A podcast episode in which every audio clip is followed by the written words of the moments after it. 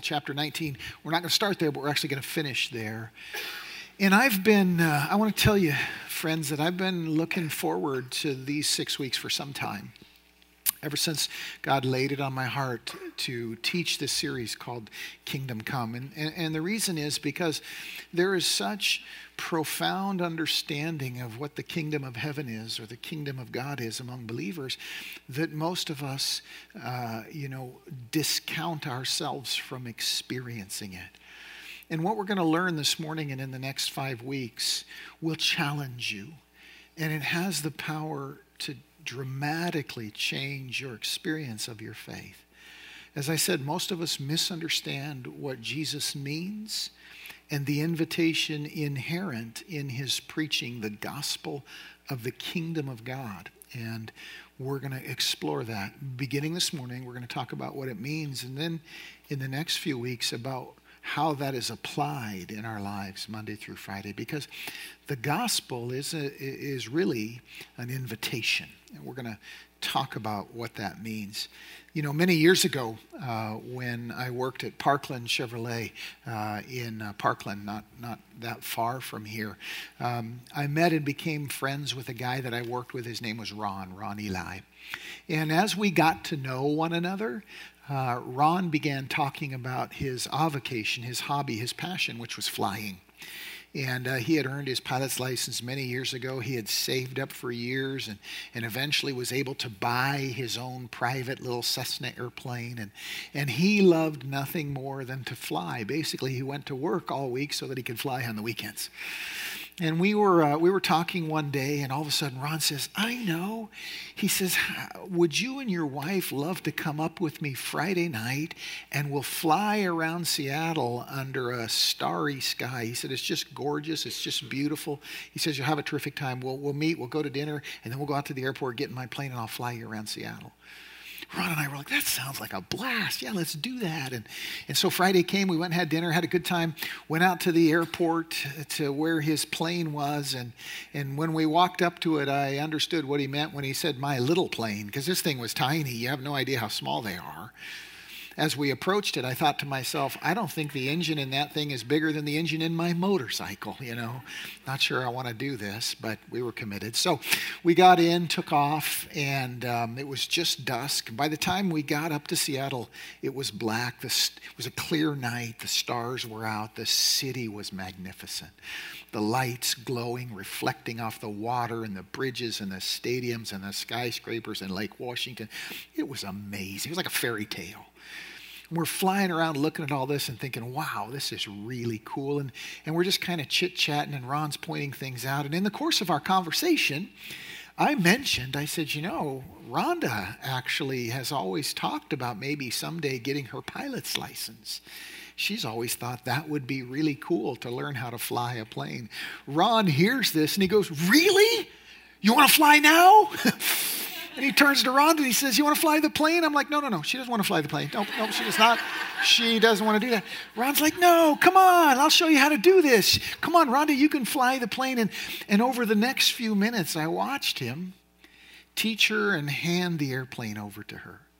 And then what had already been a pretty magic evening got even cooler as I watched the look on my wife's face as she got to fly for the first time you know, we entered that evening not thinking that was going to happen, and then just an offhand comment. The next thing you know, she got to fly an airplane. And I remember just thrilling to her thrill in doing it.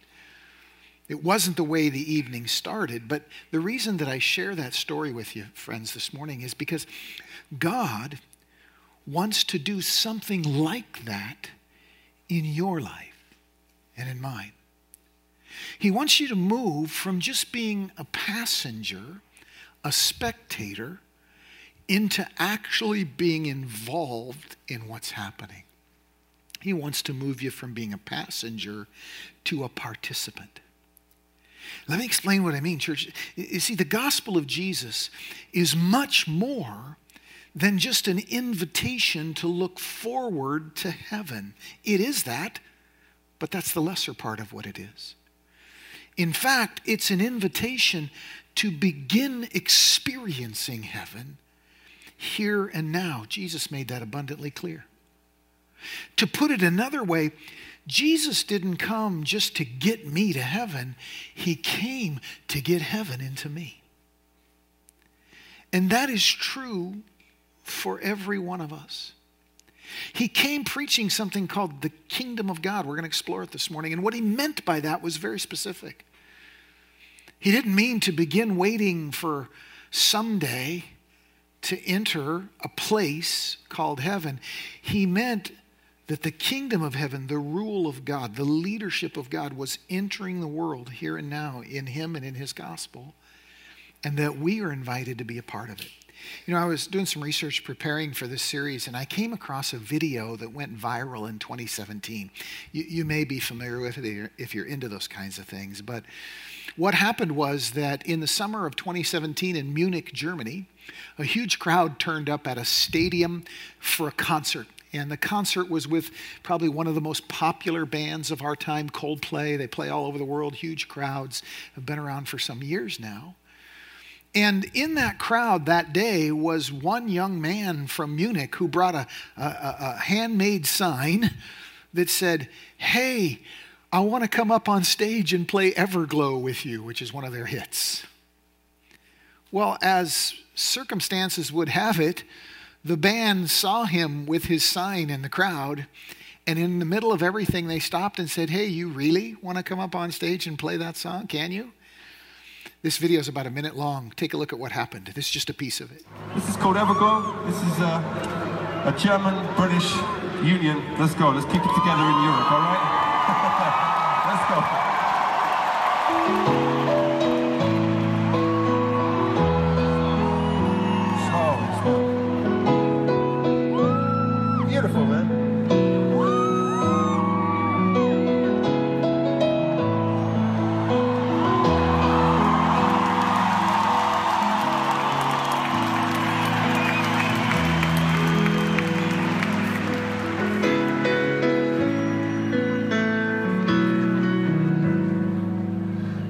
say people come, you say people go. This particular diamond was extra special. And though you might be gone, and the world may not know, still I see a celestial in the video, he goes on to play the song, but there's two points that really stand out to me. The first one is he went there thinking that he was only going to be a spectator. He didn't really think they were going to pick him out of the crowd and invite him up, and then they did. And then did you notice that when he was called on and invited up, did you see the way the crowd responded? People screaming and yelling, yeah. Why? Because deep inside of every one of us is the dream of being more than a spectator.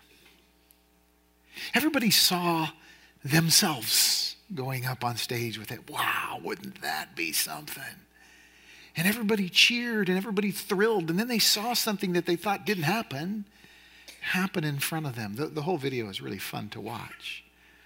They did, Coldplay wasn't sure he could play until he sat down. Then they're like, wow, you know, and here we go. Church, God wants to do something like that with you and with me. That is the gospel of the kingdom. Because we have become a spectator culture, lots of people think of Jesus as somebody we cheer for while we wait for heaven. The gospel itself brings a very different message. The great Danish philosopher Soren Kierkegaard famously said Jesus has many fans, but only a few followers. What did he mean by that? Only a few who've become more than spectators, only a few who've heard his invitation to be more than spectators. But, church, understand that salvation, this eternal life that Jesus invites us to, is much more than a backstage pass we keep in our pockets until the show is over, hoping to join the band backstage when it's over. No, no, no. It is an invitation to come on stage with God and begin to experience the adventure of His redeeming of human beings along with Him.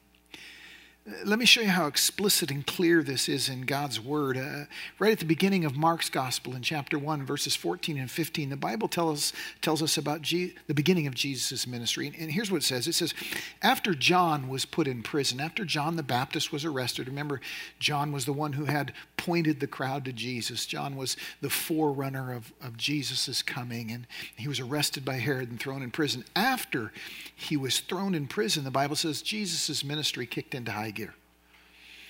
Jesus went into Galilee proclaiming, hear this phrase, the good news of God. And here's how he described that good news. He says, The time has come, the kingdom of God is near. So repent, change your mind, and believe the good news. What good news? The good news that the kingdom of God is near. Matthew tells us about that same moment in chapter 4, verse 17. The scripture says, From that time on, meaning that Jesus began preaching this message then and continued to. From that time on, Jesus began and continued to preach. Note that word.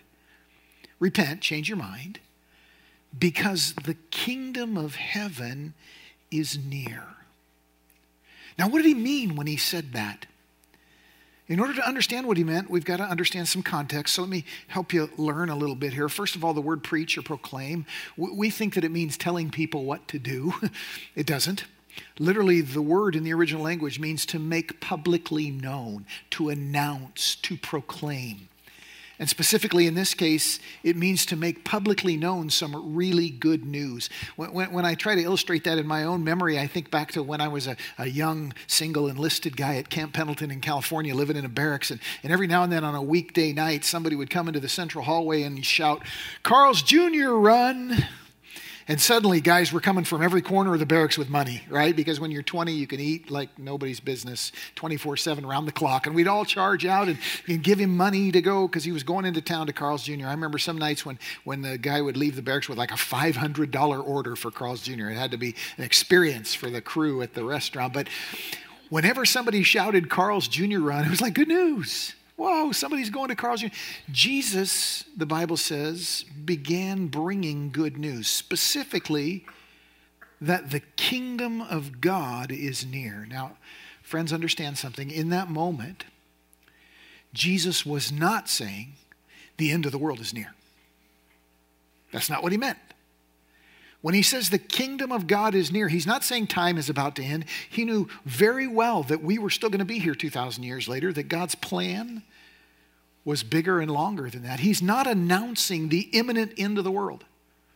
He's proclaiming something very different. He's proclaiming that God's kingdom, God's rule of righteousness and love and grace and goodness, that God's kingdom was drawing near, that it was in fact beginning to invade the world that God's authority, God's rulership was beginning, God's leadership was beginning to enter the world.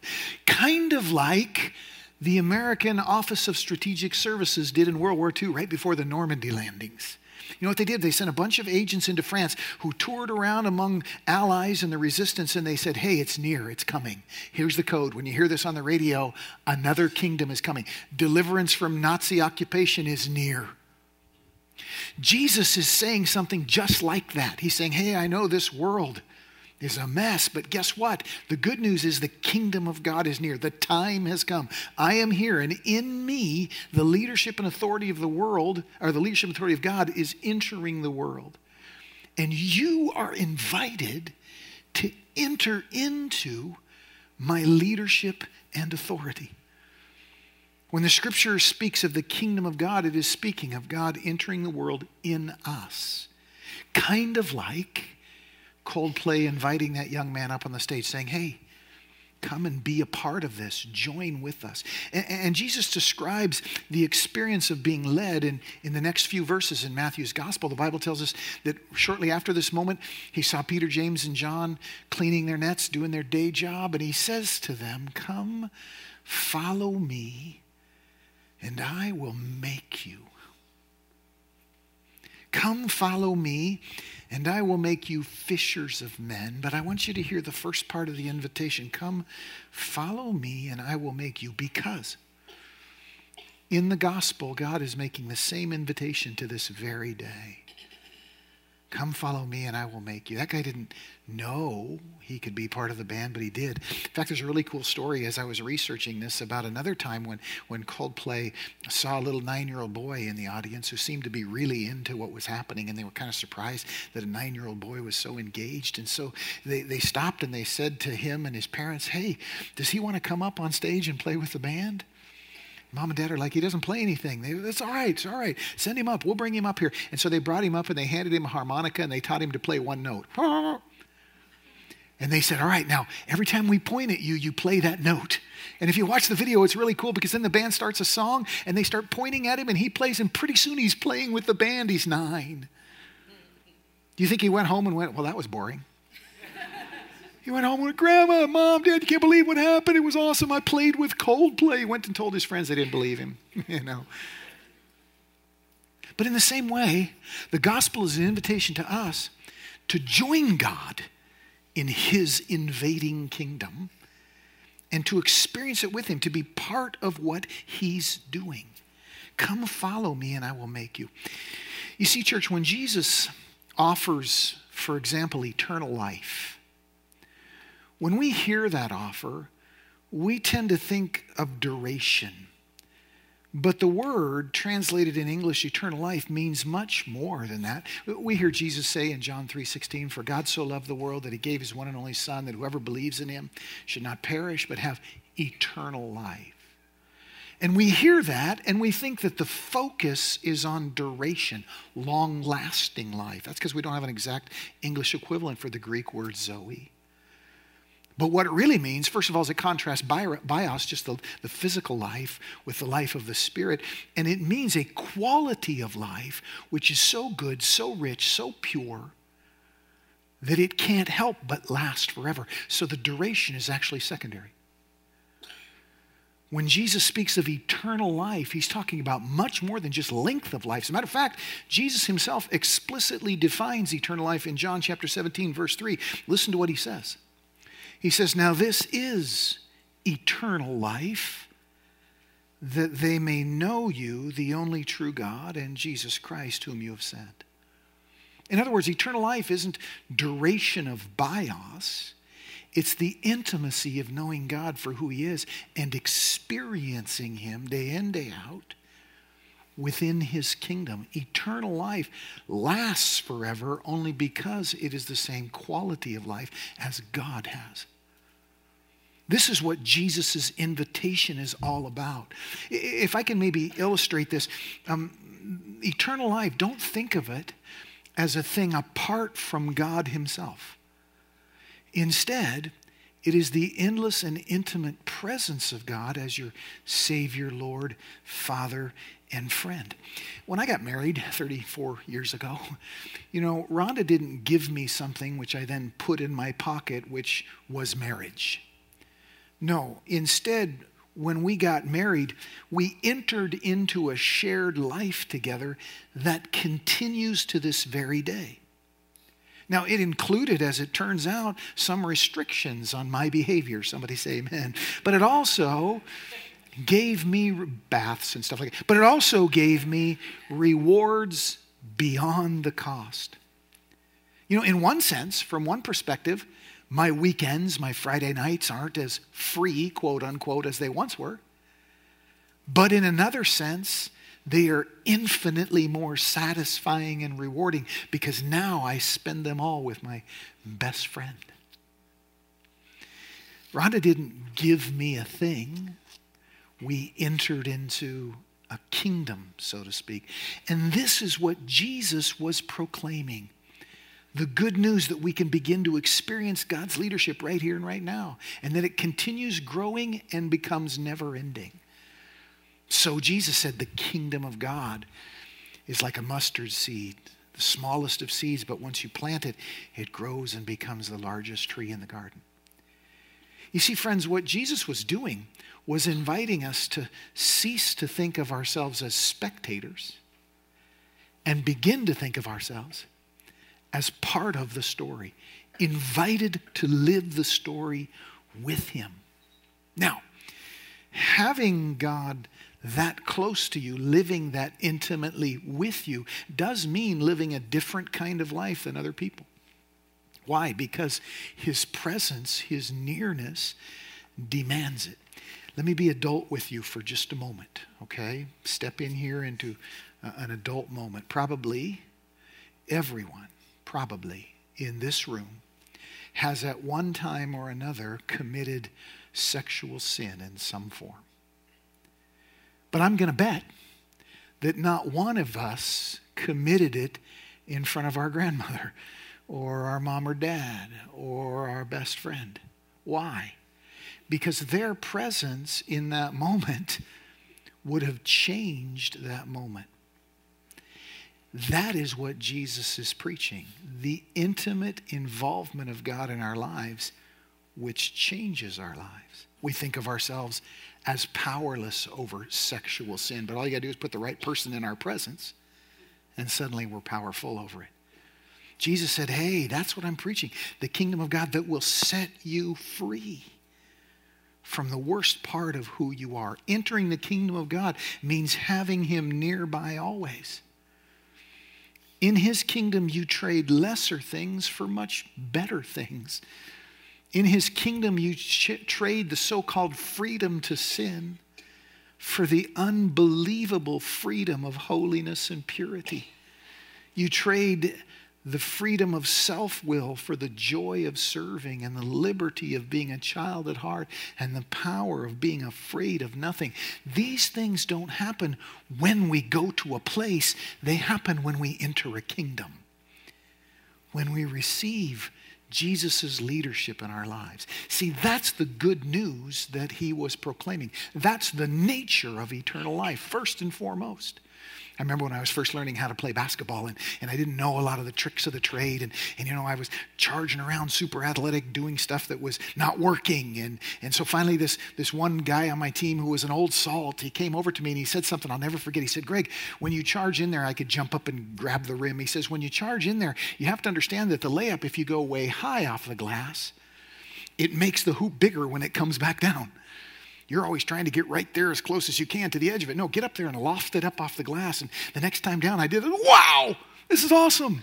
This is better than my way. In the same way, Jesus says God wants to come show you the better way in your life. That's what the kingdom of God is entering his leadership. Now, we've only got a few more minutes together, and I said we're going to explore this in detail uh, practically in the coming weeks, but, but grasp the gist that we're talking about right now. These things don't happen when you go to a place, they don't happen because you have a backstage pass and someday you go backstage and everything's different. No, they begin right here and now, and then they extend backstage. They happen when you receive a kingdom, when you receive God's invitation to become part of what's happening. When I went into the military right after high school, I lost my independence. I lost the ability to wear what I wanted, to cut my hair the way I wanted, to talk when I wanted, to sit when I wanted, to stand when I wanted, to eat what I wanted. I lost all that for a season. But I also, over those next seven years, gained something of incredible value that I treasure to this very day. I learned that I could do things I never thought I could, really hard stuff. Stuff I would have never said, Greg can do that. I learned I could. And I treasure that to this day. The kingdom works the same way. It will demand things of you. And what it gives back will be infinitely more precious and valuable. And that's the good news of the kingdom of God. That's what Jesus was preaching. When we think of eternal life as a backstage pass, we're always wondering why God won't let more people in. But the answer to that question is heaven isn't a place of joy unless it's already entered you. Think of it this way a non smoking restaurant is a pretty cool thing. You probably look for one when you go on a road trip, unless you're a nicotine addict who's also hungry. Then the restaurant is filled with misery. The kingdom of God is a thing that enters me now and then extends into eternity. And that's the good news that Jesus brought, that Jesus was preaching.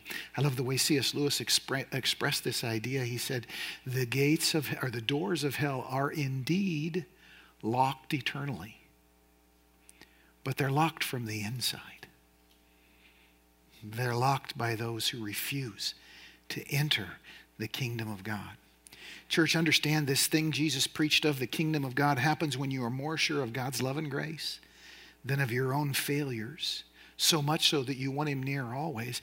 And you learn that when you stop being a spectator and you get on stage with Him. You start into the adventure with Him. That's how and when you learn that. We've got to stop thinking like spectators. Hey, I got my pass. I'm waiting for the show to go over so I can go backstage. Jeez, that's not the gospel. The gospel is much deeper and much richer. Uh, listen to the Lord's Prayer again. We're almost done. We, we prayed it a few minutes ago, but a lot of times we pray it and don't even hear it. Listen to what Jesus taught us to pray. Our Father, I love this. It means, reminds me every time I have a dad, I'm part of a family. Who is in heaven, I have a home a place I belong eternally. Hallowed be your name. You deserve my love and respect, Father. Then hear this Your kingdom come, your will be done on earth as it is in heaven. It's not a beam me up, Scotty prayer, get me out of here. It's a, oh God, beam your kingdom down through me into this world.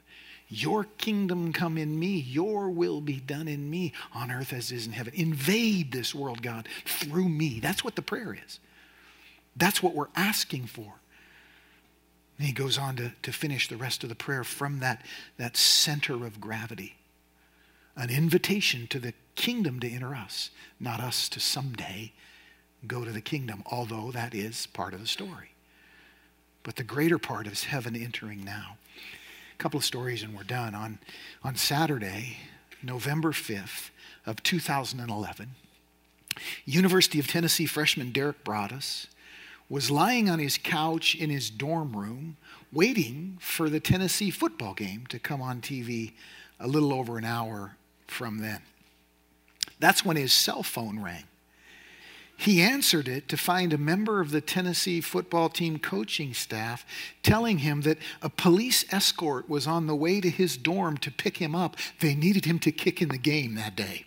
Now, there's a little bit of backstory here. As a freshman, he had tried to walk on with the football team with a lot of other people. He got out there with scholarship and recruited athletes and was fairly soon cut from the team, and better players were promoted. Two players were picked to be kicker. He was cut early in the process, but as Providence would have it, during that week, the, the starter had uh, uh, injured himself. And then that very morning, during warm ups for the game to happen that day, his backup pulled a muscle and was no longer able to kick. The coach, the coaching staff scrambled and found that the only person still on campus who could kick was Derrick.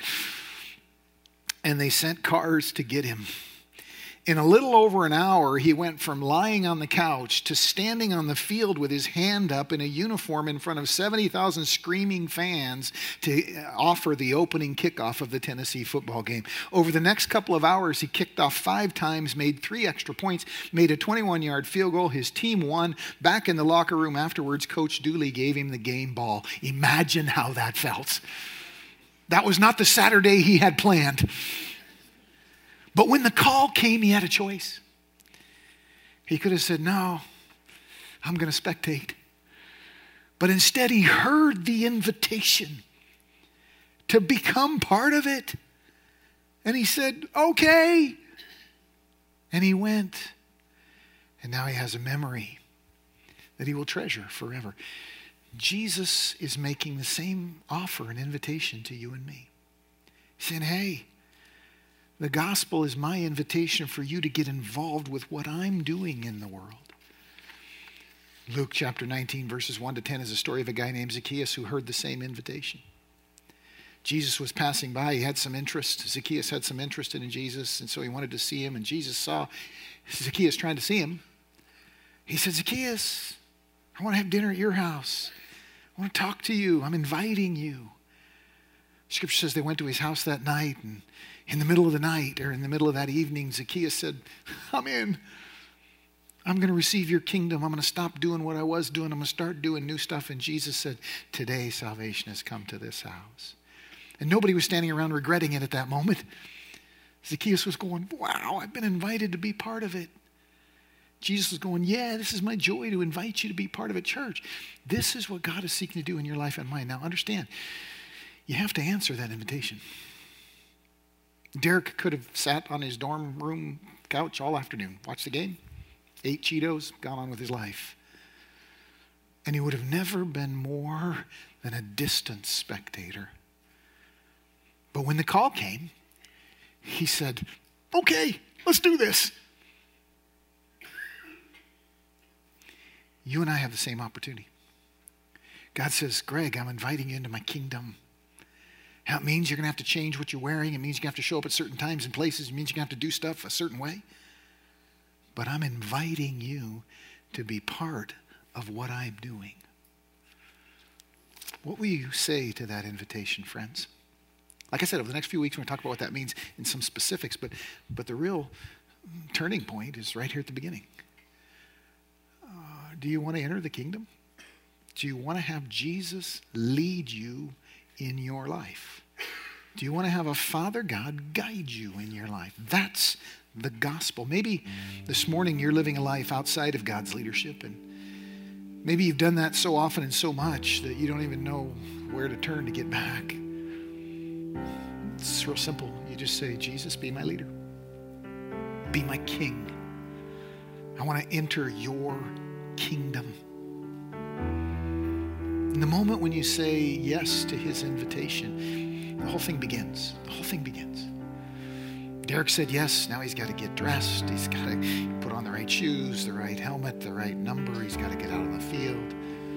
But the moment he said yes, it all began.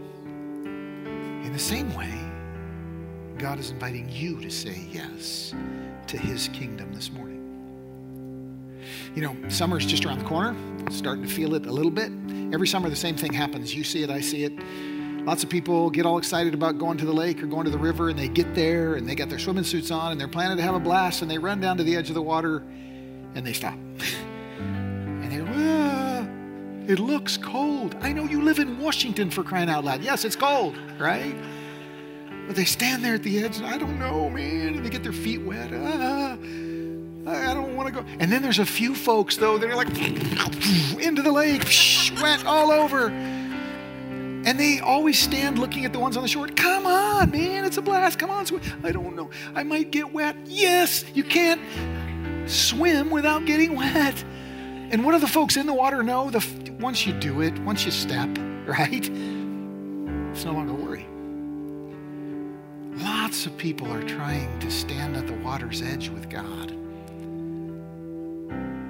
Be safe and watch. Never get wet. Never know the joy of the lake. And, you know, some will go back and sit down and become spectators. Sit on the shore. Oh, yeah, it looks like you're having fun. Yeah, they are. Because they're in. God invites us in. That's what the gospel is. It's inviting you to get on stage with Him to enter His kingdom. One last story.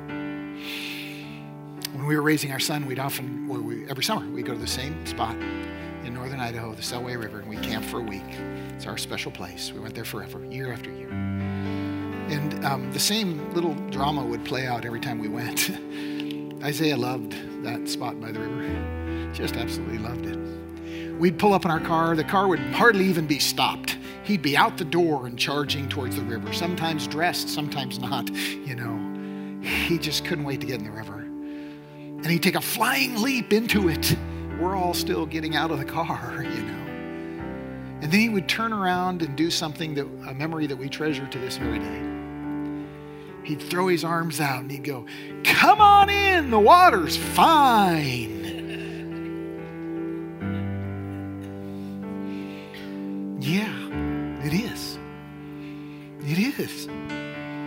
That's why Jesus says, I bring you good news.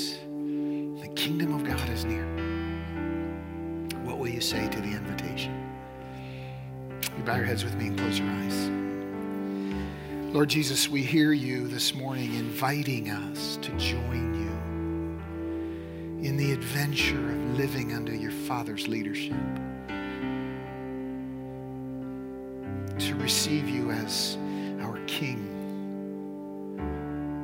Jesus, some of us are hesitating because we don't want to get cold or wet. We're afraid that the trade off isn't worth it. And you're telling us that the good news is that what you trade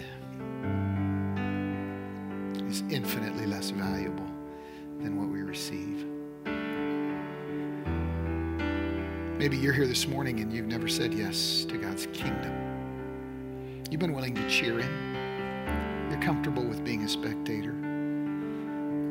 But if He gives you the invitation to join Him, well, you just never crossed that line. You can this morning. You can in this moment. Jesus said, whenever two or more of us would come together, He'd be in our midst. He's here right now. And you can step over that line by just saying yes to Him in your heart. He can hear you. He knows what you're thinking, what you're feeling, and He invites you to say yes to His call, to His invitation. You do it right now, right in this moment.